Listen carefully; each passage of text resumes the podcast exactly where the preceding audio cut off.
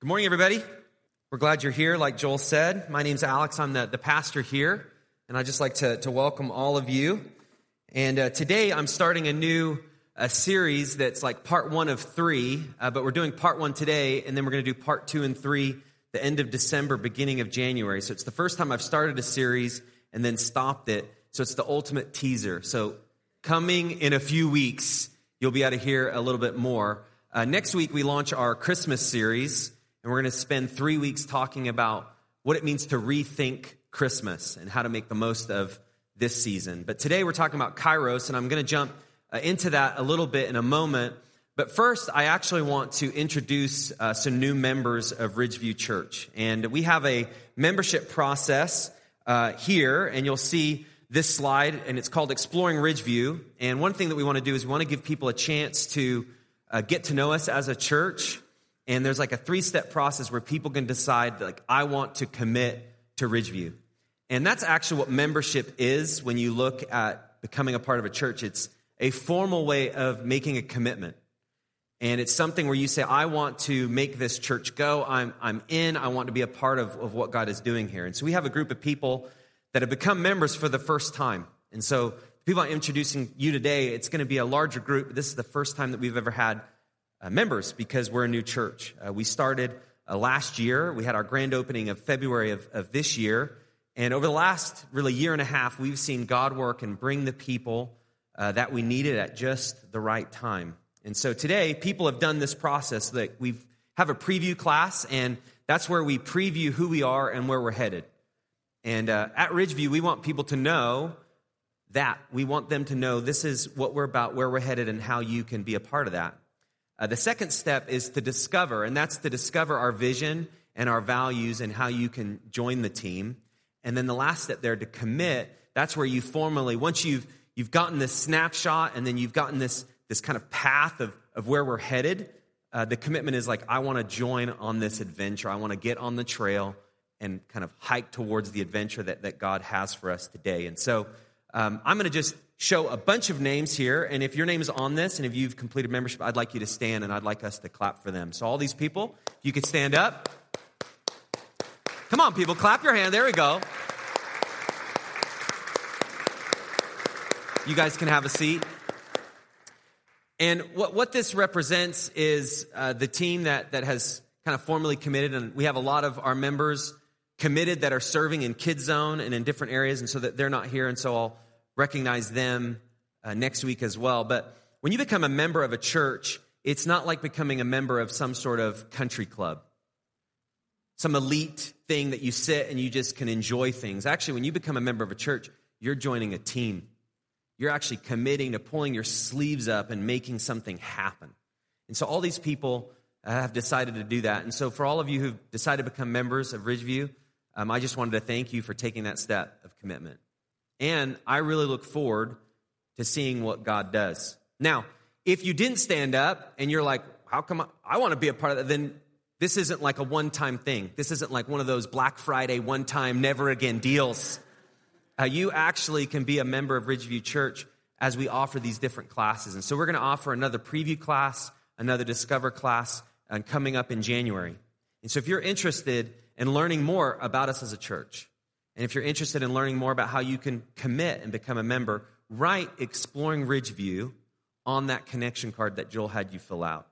And as you write that, we'll send you some info so you can make sure you, you're up to date with the classes that we offer. And so we want people to be included and a part of what, what God is, is doing. So uh, today I'm going to talk about a word and what this means for us as a church. You'll see the front of your program if everyone looks at that and it says uh, kairos. And how many of you this past week have used that in a sentence? Probably none of you.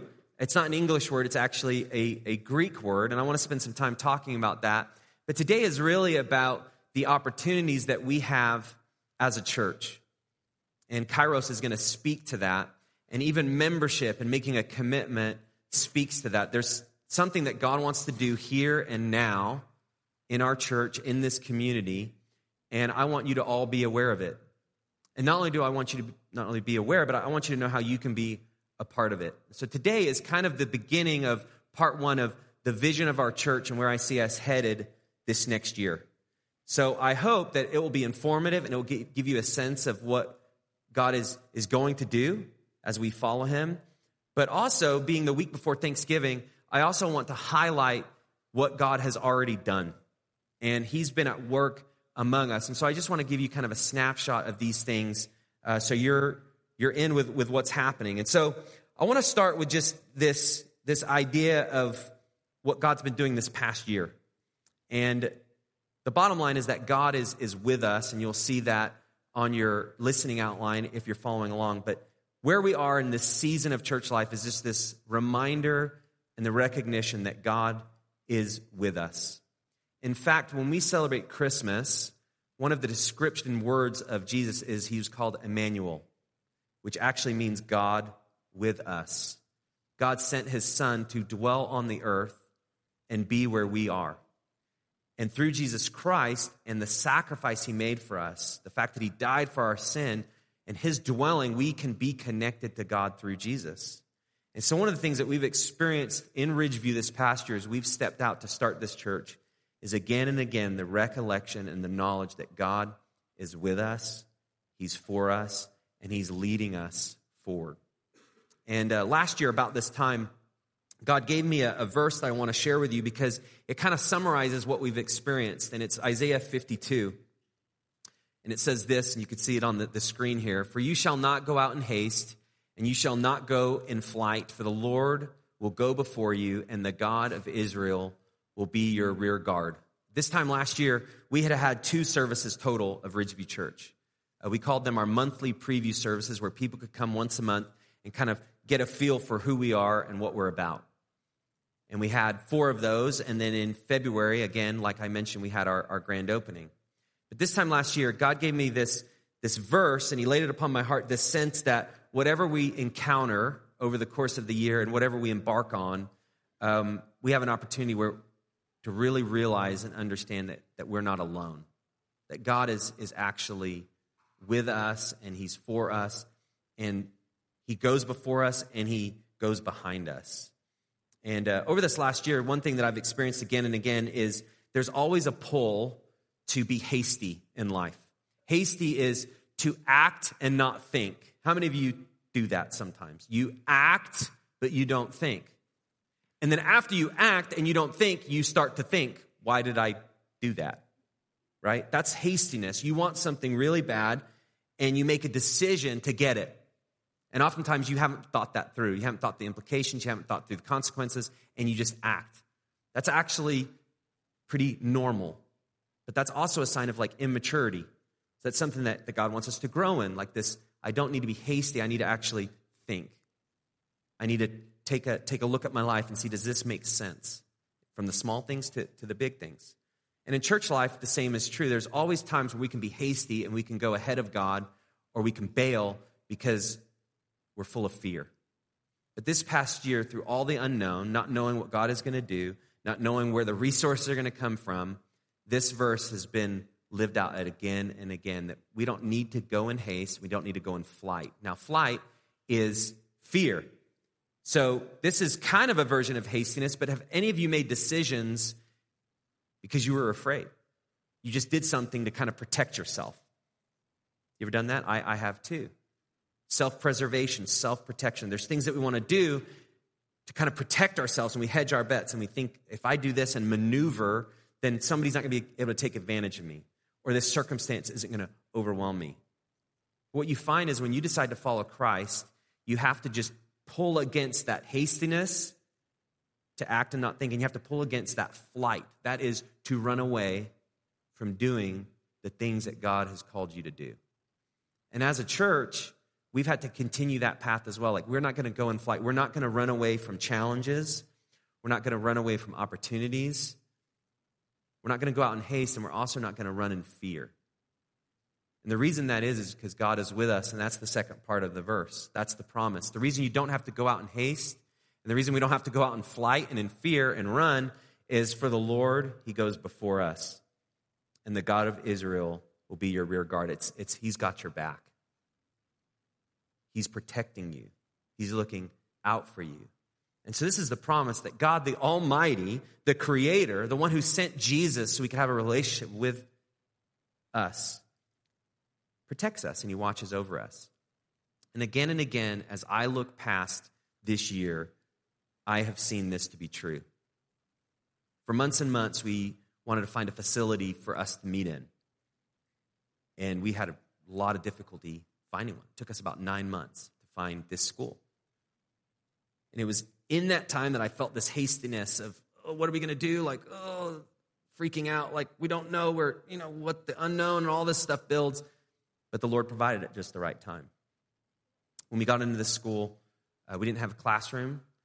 When we started the church, we didn't have a worship leader. And I've shared this before, but over time, we've seen God provide kids space and we've seen God provide people to lead at just the right time. But in those moments, it's easy to just, again, kind of bail, trusting God, and go ahead of Him or run away. But we've seen again and again God provide. For instance, all these people that have committed, it's crazy. Like a year ago, most of the people who are now members of the church, we didn't even know. You think about that. And now they want to help us with what God's doing. That's the Lord's provision. He's going before us, He's drawing people to Himself, and He's drawing people to his, this church. And He's behind us, He's making sure that, that He's looking out for us. And again and again, God has come through at just the right time. And so, one of the things that I just want to celebrate and acknowledge before you and, and God is that He has been with us as a church. And we have a, a really a duty as a church to thank Him for that. And so I just want to pray and I just want to thank God for His provision. Let's pray. God, thank you so much for being with us and for the promises that you've given and the provision that you've just brought to us just in time. We thank you for what you've done.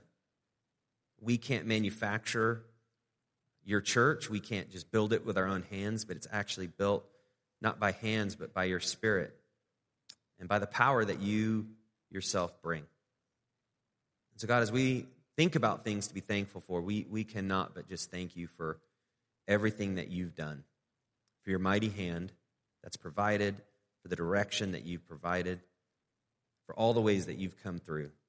And so we praise your holy name. We recognize that we are who we are as people, and our church is what it is because of you. So we thank you for that. And we thank you for sending us Jesus who dwelled with us so that we could experience your presence in a brand new way. So, God, we thank you. In the name of Jesus Christ, we do pray. Amen. So, I wanted just to, to share that because it's something that, that's been just on my heart of as the year wraps up, I always get this sense of we need to look back in, in thankfulness. And this phrase keeps coming to my mind. I think it's on the PowerPoint here. But just thanking God um, just for what you've done, and then we, we trust you with what's to come. This is just something that I keep thinking about, keep thinking about. As we look past this year, it's like, God, thank you for all that you've done. And then as we look ahead to a new year, like we trust you. We trust you with what's to come. We trust you with the unknown. And we recognize that we still don't need to go out in haste and we still don't need to go out in flight because you've been with us and you will be with us. And so I just wanted to kind of let you in. If, if you're new to Ridgeview, um, we've been a year in existence, but, but I also think that through time, again and again, God has come through. And the one year that we've had is setting us up for this next year of God's continued presence and provision as well. And so I want to share uh, kind of the next next thing that, that's been on my heart, and it's this: is that we have big opportunities uh, before us. So God is with us, and as a church, we, we actually have big opportunities uh, before us. I want to spend some time work just walking through a passage in Ephesians 5. Uh, this is written in the New Testament, and it's a command to the people of God to live their life and to look at life in a certain way. And I'm going to kind of go by this just word, word by word, and let me read it out loud and then I'll walk it through. So, look carefully then how you walk not as unwise, but as wise, making the best use of the time, because the days are evil. Therefore, do not be foolish, but understand what the Lord's will is. Now, I want to just keep that up on the screen, and I just want to kind of break down these different phrases because I think this allows us to know the opportunities that we have because this passage is actually talking about opportunities and making the most of our time here on this earth. And so let me just kind of walk through. If you're taking notes, you can circle things, make notes, or you can just listen. But look, anytime the scriptures say, say look at something, it's this thing of, of you pay attention, like be aware, to watch. You know, as a, as a parent, if you're ever telling your child to do something, what do you want them to do more than anything? So you know they're listening. If you're not looking at me, you're not listening, right? So I, you need to look at me. And the kids are like, I hear you. What did I say? I forgot. Wow, you for like five seconds. You for, you know, we have this thing, but in, in the scriptures, the look is the same thing of like, stop what you're doing. Pay attention. Be aware. Something is about to be said that you need to hear. And so look carefully. Uh, that word carefully is like look exactly and accurately. So look carefully. So be aware, watch carefully, exactly, and accurately. This word carefully is where we get the word uh, acrobat. It's from the Greek word acrobos. An acrobat has to look very carefully, right? You ever seen the people act like on the, the little wire walking? And there's a name for that, but I haven't really thought of it. It's an acrobat. Tightrope, thank you. That's what I was looking for. But an acrobat is on a tightrope and they have to walk exactly. You don't see a, a tightrope walker like, you know, I, I could kind of go over here, I could go over there, I'll do, do what I want. You do, you, you fall. And so what the writer is saying is you need to, to look and pay attention and walk carefully. And then how you walk, that's the second part. The walk is, is living your life. So be aware, watch, pay attention exactly and accurately to how you live. When it's talking about walk, most of the time in the Bible, walk is this life. Like you're walking as you have breath in your lungs, and it denotes life. It's not just when you go somewhere like, okay, am I am I walking on the, you know, don't step on the it's not that. It's it's actually just the way you live your life, pay attention. And it's speaking about certain things, and it, and it goes on, not as unwise, but as wise. And this is the picture of the wise versus foolish way of living. Um, the foolish person realizes or comes to the conclusion that life doesn't really matter. Our choices don't really matter. We just do what we want to do. That's a foolish approach. Because if you just do what you want to do and things don't really matter, then you're not really walking exactly. So, what the writer is saying here, Paul is saying you know, you got to realize that life is a gift. You have a limited time. Uh, you can't live life haphazard. Your decisions matter. Your words matter. Your attitude and approach to life matters. Have you ever justified something you've done and you just want to tell somebody and maybe you have told them to deal with it? You ever done that? Like you just need to deal with it. Or maybe you've told yourself you just need to deal with it. Well, dealing with it is not really the exact life. That's kind of just, I can do whatever I want, and you just have to deal with my own decisions.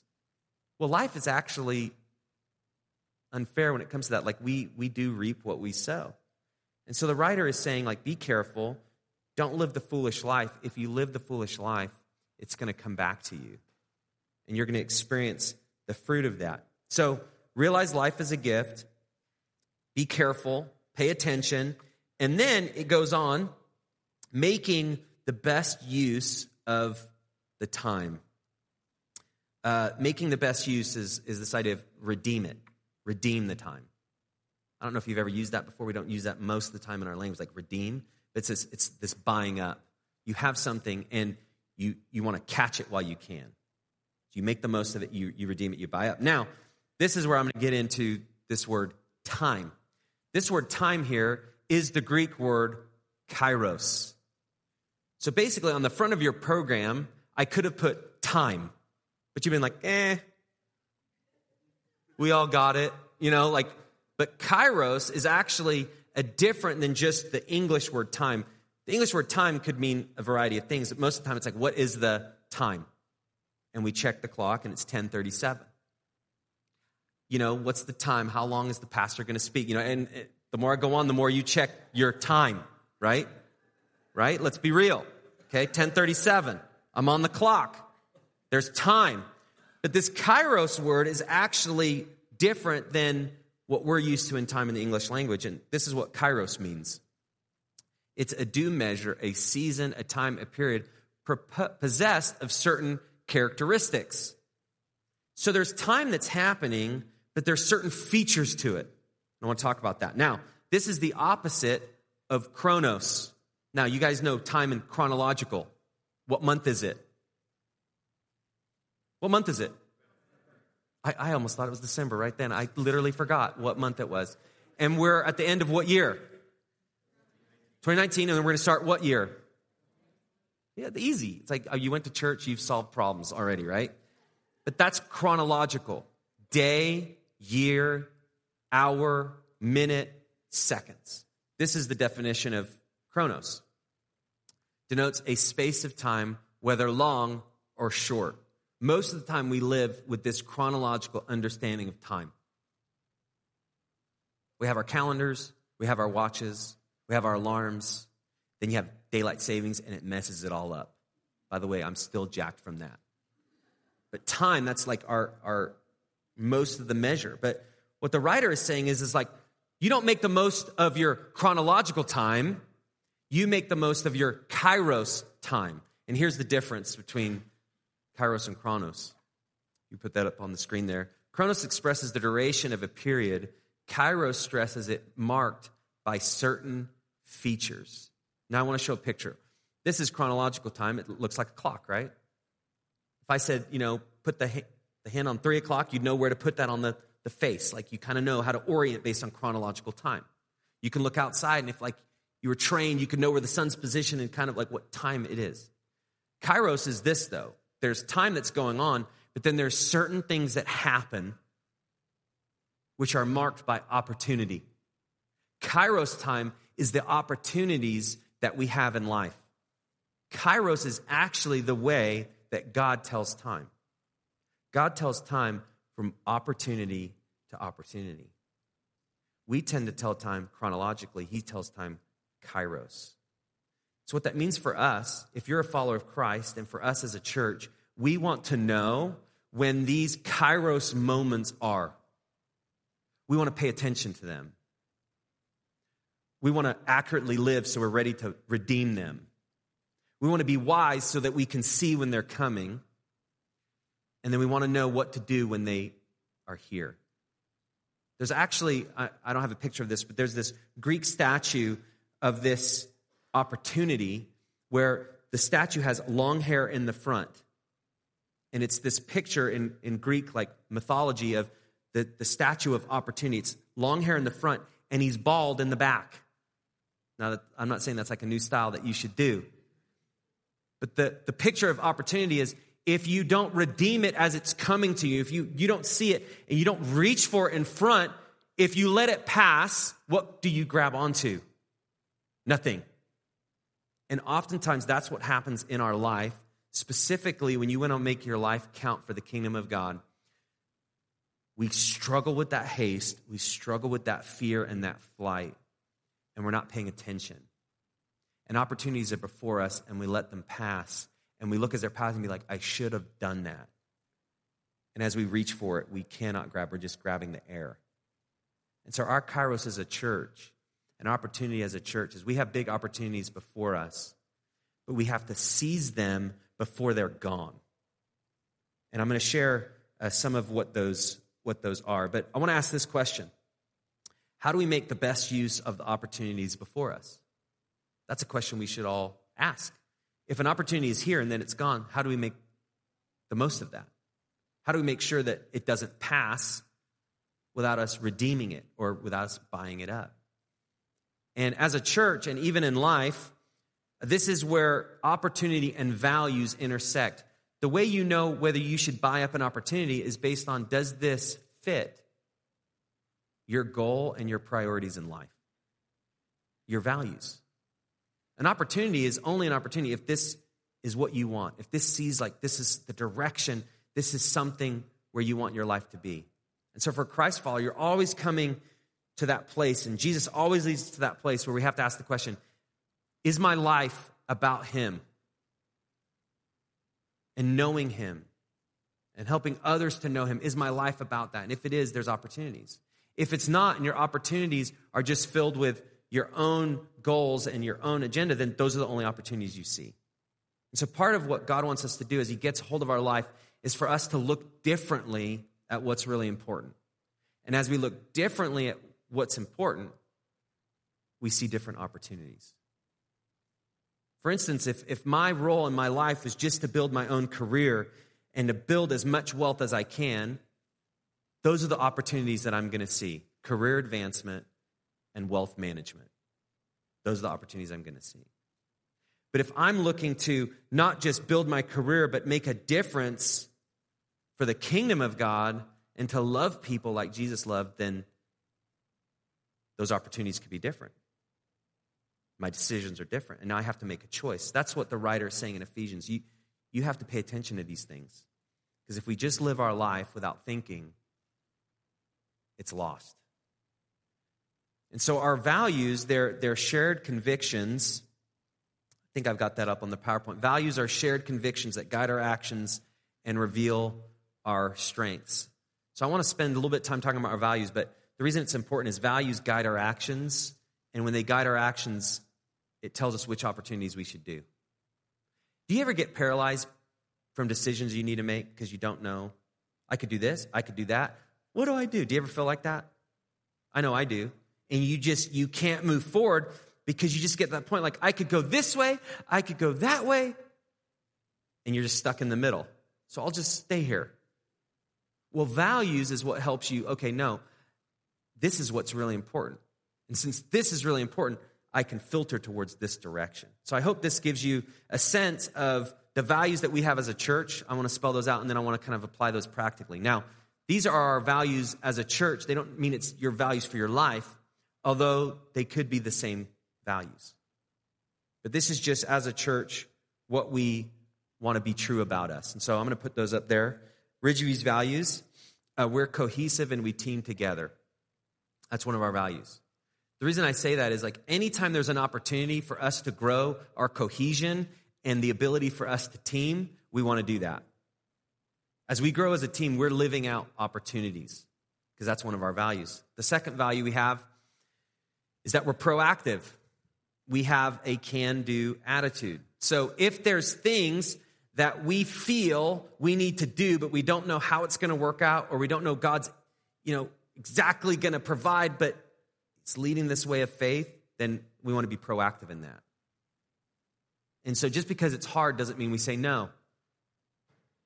Just because we don't know the results doesn't mean we say no, because there's a part of we, we want to have a can do. Like we can see what God will do as we step forward. So we're proactive. The third is, is we're welcoming. We want, to, uh, we want people to feel welcome and included. If there's ever an opportunity for our church to expand people feeling welcome and feeling included, being involved in what we're doing, those are opportunities that we want to buy up. Anytime we can expand involvement, allow people to be a part of what we're doing, people to be part of the vision of where we're headed, those are opportunities we want to buy up. And then the last value we have is we're expanding. We want to help multiply churches and ministries. The idea here is as a church, we want to make sure that we are growing because as we're growing, more people are being helped more people are finding the hope in Jesus. And as more people are helped and find the hope in Jesus, then more people are doing what God wants them to do. They're living the life He's called them to. They're finding purpose. And the more that they're doing that and finding purpose and are on mission with God, the more that He uses them in the world. And the more that He uses them in the world, the more people find hope. And the more people find Jesus. And you can see that's the expansion that we, we want. We don't want this just to be Ridgeview Church. Let's get as big as we can, but Ridgeview Church, let's help people come to know Jesus and make a difference in their world, right where they are. And so, all of these values cohesion, proactive, welcoming, expanding these are what help us filter our kairos, our season of opportunity. And so, this past year, as, as we look back, God, God has been with us. There's no doubt in my mind. And if you've experienced God here at Ridgeview, it's because of that. It's not because of any of us, but the fact that He is with us. And the other thing is just as true is that we do have big opportunities before us. Now, big doesn't just mean grandiose in size, it means just opportunities for a life to change. Because anytime one life changes, that's big, according to the kingdom of God. And so we have big opportunities to be a part of more lives changed. And that's our Kairos. He's with us. We have big opportunities before us. And then the last season of opportunity we have is this we move with boldness in us. So there's some things that God has before us as a church that we have an opportunity to be bold in, to choose courage, to choose to rely on Him and to see what He does. So if you're not a part of Ridgeview or new to Ridgeview, this is a little bit different of a message because you're kind of on the outside looking and, and seeing what is this about. But what I hope to do, if that is you, is, is to give you a taste of like, this is what's important to us and this is the direction we have. And one of our biggest goals is we want you to not just be on the outside looking and saying, oh, that's really neat. Or maybe that's scary, or whatever your reaction is. But we want you to kind of look and say, where's the door to this thing? And how can I come through and be a part? Because again, what's one of our values? Is we're welcoming and we want to include. And so as I'm talking about this, I hope that this gives you a sense of what we're about and how you can join in and, and what we're doing. And so I want to just share just this moving into the future uh, with boldness. And this is a little bit of my vision for 2020. So I'm talking chronologically at the end of this year, but I want the filter to be the kairos of what God wants to do this season of time. Uh, anytime you move with boldness to do what God asks you to do, you, you move with boldness. And the second thing is you always move with prayer. Because prayer is what drives the boldness into us. It's this sense of we have to remember that He's with us. It goes back to the beginning. He's our rear guard, and He goes before us. So we move with boldness because we, we recognize that. And so prayer is just the reminder of God, I need you. I'm desperate for your direction, for your power, for your help. I can't do this alone. And that's really where we are as a church. And that's actually really where every church should be. To this point where we want to move with boldness, but God, we need you to continue to go before us, and we need you to continue to protect us. But we can move with boldness because that is true. That is who God is. And this has actually been true since the beginning of the movement of Christianity. Uh, Jesus came, and I'm just going to give like a brief snapshot, but Jesus came to this earth and if you've read any of the Bible, you know that he came and he started his public ministry at around 30 and he taught about the kingdom of God. He healed people. He told them that he was the Messiah. He gave parables, he gave lessons, and he died. He was killed, actually. He was crucified because the religious leaders, the Roman government, just came to the point where it was just better to kill him than to let him live. And it was also a part of the prophecies that he would die. So he came on this earth to teach us, to show us the way to God, but also to die for our sins. And he did. But he just didn't stay dead in the tomb. He rose again and he resurrected. The whole movement of Christianity isn't just that Jesus died, it's that he rose again on the third day and came back to life. In any other religion of the world, that's not the case. So Jesus and the in the resurrection makes all the difference.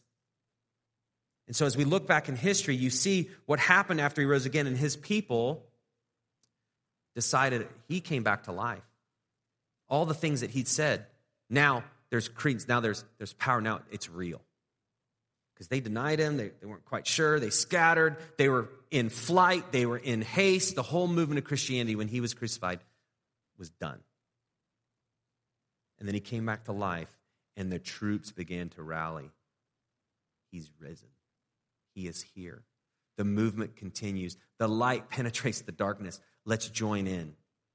And Jesus came back so people could see him, and there's eyewitnesses and eyewitnesses and eyewitnesses that saw him come back to life. And these people, because of what they'd seen, were willing to die for their faith. And many in the first centuries, the early Christians that were called little Christs, because they followed him, they were killed because of their faith. But I want to read this account of Peter and John, who were two of Jesus' closest followers, and they made the most of their time. Now, in Acts 4, uh, 4.13, I want to just walk through the context. It says, Now when they saw the people, they who were watching them were the Jewish leaders. religious leaders. There was this whole concern of this movement of Christianity and how it was going to shake up the religious order of the time. The Romans were kind of concerned how it was going to shake up the political structure. So all these people in high, powerful positions began to see this movement of Christianity and were highly concerned. They began to conspire like, how do we stop this thing? We stopped Jesus, but he came back to life, and now there's more power. So the very thing we thought was going to end it is now the fuel. And these religious leaders notice what they see. Now, when they saw the boldness of Peter and John and perceived that they were uneducated, common men, they were astonished. Listen to that next verse or that next line there. And they recognized that they had been with Jesus. There are so many different parts of this, but notice the thing that they saw at the beginning was their boldness. They were moving with this courage and this power that was like unknown to them. And then Luke, the writer, is saying, but their boldness isn't because of their education, and their boldness isn't because of their experience or their skill or their intelligence or their wisdom. Their boldness is tied to the fact that they had been with Jesus. These were uneducated, common men, and they were blown away. And so, to be a part of a movement that God wants to do, here and now, fast forward to our church and the opportunity that we have, we cannot be a part of it without boldness that God gives us. And the way that God gives us the boldness is that we have to be where He is. We have to do what He wants. We have to trust Him with the unknown. And we do that knowing that He's with us. And there's big opportunities, there's seasons and kairos before us that He's allowing us to be a part of. And so today, just like a couple thousand years ago for Peter and John, we have the opportunity to be a part of the biggest adventure on the face of the earth expanding God's kingdom, bringing his light into the darkness. And there's nothing more worthwhile than that. So in Acts 4, verse 17, they were they noticed it and then they got concerned, but in order that it may spread no further, they're talking about the message of Jesus, the movement of Christianity among the people, let us warn them to speak no more to anyone in this name. Now we read that, but could you imagine Peter and John were his closest followers had seen him killed, denied him, ran away from him. Then he comes back to life. And it changed everything. And the religious leaders are like, hey guys, I just want you to pretend like that didn't happen. Could you imagine? I just want you to, just for a moment, just not say anything and just act like that's all pretend. No, because they had been with Jesus. They could not unsee and unlearn and unexperience all that they'd been a part of. And it's the same today. We look back and we're like, oh man, to be there, but God is with us right now. And the light is with us if you're a follower of Christ. And if you're not a follower of Christ, He wants to bring the light into your darkness and He wants to change your world, just like He did 2,000 years ago.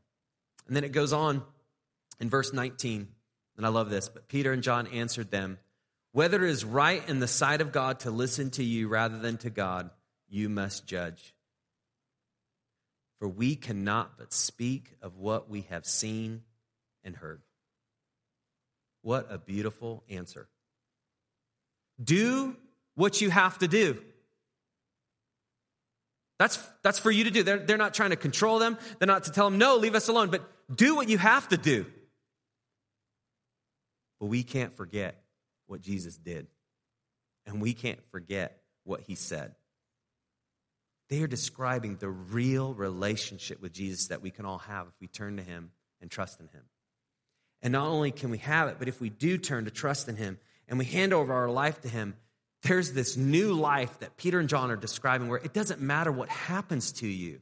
It doesn't matter what comes against you. You're going to continue to follow Jesus because he's changed your life. And I don't know where you are, but I need to be reminded of this because I get so caught in my own context and the different things that I have to do that I forget that Jesus wants to work here and now in us. And then he wants to work through us. And I just want to describe this to you just so we can remember like we follow Jesus just like they did. And Jesus' presence is known to us just like it was to them. And so we can be bold. We can move forward because he's with us and there's opportunities that he wants us to buy up. And so, in closing, I just want to briefly talk about the opportunities that we have. In your program, there's a card that says Kairos on it. If you guys can pull that out. And I'm going to have this over the next few weeks because, again, part two and part three, December 29th and January 5th. But this is just a preview of what I'm going to be talking about. I'm giving you the big picture, and then I want to get into the specifics of this. But I want to describe this, this boldness and the kairos and God being with us all in one and give you a picture of where I think God's leading us. And so there's some statement here, and I'm just going to briefly close on these. So here's the opportunities that I see these seasons, these red marks of opportunities on our time. First is let, let's be bold as we team together. We're cohesive and we refuse isolation. One of the key opportunities that we have as a church is to offer to people the fact that they don't have to be alone. I don't know about you, but I think that's one of the most powerful things we can offer to people. You don't have to be alone. You don't have to be isolated. You don't have to be just trying to figure out life. And so we can be cohesive as a team and we refuse that isolation, that, that pull to just kind of distance ourselves. We all have that. We just want to pull away. And then we pull away. And before we know it, the thing that we want to be a part of is in the distant. In the distance and we can't get to it. And so this, this opportunity that we have is like, let's team together as a church. Let's actually serve each other, share what's going on with each other. Let's be in groups together. All of these opportunities as we enter this new year is a new opportunity to team, to not just be caught in our own world, but to include others, specific people in this church. So that's the first opportunity I see. The second, again, these are tied to our values. Let's be bold as we trust God with the unknown. What that means is we're, we're proactive, that can do, and we refuse fear. There is so much I don't have any clue about related to my life and related to this church and I'm leading it. Isn't that scary? But that's the truth. We've, I've shared this a little bit, but like we've ran out of space in our kids, in our kid zone. I can't manufacture space. I've thought about it. I've thought about like circus tents, RVs, buses. I get these out of my system before I present it to parents, but I've thought of all, like, but I can't manufacture space. But God can, He can provide. And so one of the opportunities is like we don't have to give in to fear. We can trust that He's going to come through. And He already has. And He's going to continue. Uh, the third is let, let's be bold in how we include others. Uh, so we're welcoming and we refuse seclusion. Now, seclusion is what we can tend to do as a group. In any group that you have where people know each other, it becomes this like tight knit circle. Now, tight knit circle is great when you're in it.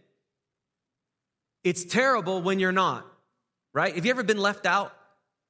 Even as a grown man, if I'm left out and I wasn't invited to something, my feelings get hurt. I'll be real. I'm not thinking like, oh, I'm really happy for them. My instinct is like, well, I wonder like if the text didn't go through. Because I want to be a part of it. And as a church, we have this, uh, you know, the isolation is individually we pull away. Seclusion is as a group, we just focus on ourselves. The opportunity that we have as God continues to move us into the future is, is this that, that we can include others and we can invite them into our church. There's a few opportunities that we have just in the next few weeks that we've been talking about. Um, there's some slides here, I think, for different events. We, we're launching a new series next week. How many people in your life like Christmas? Most, right? Have you ever thought to invite them to learn more about Christmas? Invite them to church. there's an opportunity where you can live out this opportunity of season to include somebody because of the season of church and Christmas. And how could I invite? And so you can invite people to the Christmas uh, service that we have. We have the ornament exchange. How many of you, if you're a woman, know women that, that like ornaments? I don't know if you'd ever ask, like, do you hate ornaments? You probably don't know if they don't, but most women would like that. Hey, would you like to be in a space without kids, with other women, where you can eat treats and get a free gift? I'm like out of my zone. I've never been to this event, but I imagine most would like to come. There's a season, there's a Kairos opportunity to invite to that. On December 6th, it's gone. So, events like what we're doing around this time of year, there's, there's seasons to invite. The finance seminar, there's just people that are stuck, that are overwhelmed what to do with their money. There's an opportunity to invite. So, this, this idea of like, we're not just focused on the events for ourselves, we do these things to include others. That's why we do them. We want to help our people, but we also want to bring new people in. And then we have our Christmas service on December 22nd. There are so many people that don't have a relationship with Jesus that love Christmas services because it feels like something they should do. And as a church, sometimes we spend so much time prepping for the Christmas service, we forget to invite people to the Christmas service. And this is what I have to remind myself all the time people don't come to things they're not invited to. Right? So you have to invite. So, opportunities to invite. These are seasons where we can buy those up. And so that's part of what we can do and we can continue to do as a church. So, I, one thing I just want to ask you is who are the people in your life that you can invite to church? Who are the people in your life that are looking for hope, that need help, that need encouragement? God has placed you in a unique opportunity to invite them. I can't invite them, I don't know them but you do. And that's why we do flyers. Do you know we don't have flyers just so we like recycle them or use as coasters? We have flyers so you can invite because that's the opportunity that's connected to our values. And that's, that's why we do it. And so I want to just close with, with some next steps uh, for you. And these are just things that you can do uh, this next week. I'm going to invite the band to come up, and we're going to receive our offering in a moment. Every week we do these next steps because part of buying up opportunities is actually applying what we learn. And I think one of the hardest things in the Christian life and in life in general is to actually take a step of action, right? It, it's hard to do. And so these next steps are ways that you can take a specific action. And here's three things. And you can mark these on your connection cards. If you've not yet finished filling out the connection card, go ahead and do that. And you can drop that in the offering as it comes by. But here, here, here they are. So the first is thank God for, for being with us. Um, it could be you could thank God for being with you this past year. It could be thank God for being with us as a church. But this week, as we approach Thanksgiving, there's so much to be thankful for, but we especially want to thank God. And so that could be a next step you want to take. The second is pray for the opportunities before us. I just want to ask could you pray for Ridgeview? That God will allow us to buy up the opportunities that we have.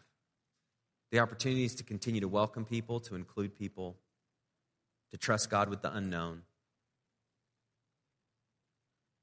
to expand, to help more people come to Christ. Could you pray for those things? And then the last is ask God to put boldness in us. Just ask Him, God, will you fill me with your courage so I can make the most of the opportunities? And a, step to that is, as I've talked about the different things that we have, but think through this invite blank to blank. Is, is there somebody you can invite to something that we're doing? Invite someone to something. And just ask God, this next week, give me boldness to invite them. And see what God does. Again, it's an opportunity. And as we buy it up, God acts. So, again, this is part one. I'm going to get into more specifics of this as we close out the year. But I hope this has been a help to you to just give a snapshot of where we've been and, and where we're headed. And again, I'm just so grateful for what God has done. And I'm grateful for all of you uh, for being here and being a part of it. If you're new and you've never met me before, I'm going to be hanging out to the side, and I'd love to meet you. Let, us pray together. Father, we thank you for the boldness that you give us, for the examples of people in Scripture that could not stop speaking and sharing of what they've seen and what they've heard. And God, you want to act and you do act. You're not passive. You are active in our world and you want to be active in our lives. So, God, I pray that we'll see what you're up to, that we'll pay attention to what you're doing. And as a church, that we'll trust you with the future, that we'll continue to expand and reach people and trust you with the things that we don't know, and then thank you as you come through. So, God, I'm just so honored to be able to be a part of your kingdom and what you're doing here on this earth. Fill us with just gratefulness and gratitude and courage. In the name of Jesus, we pray. Amen.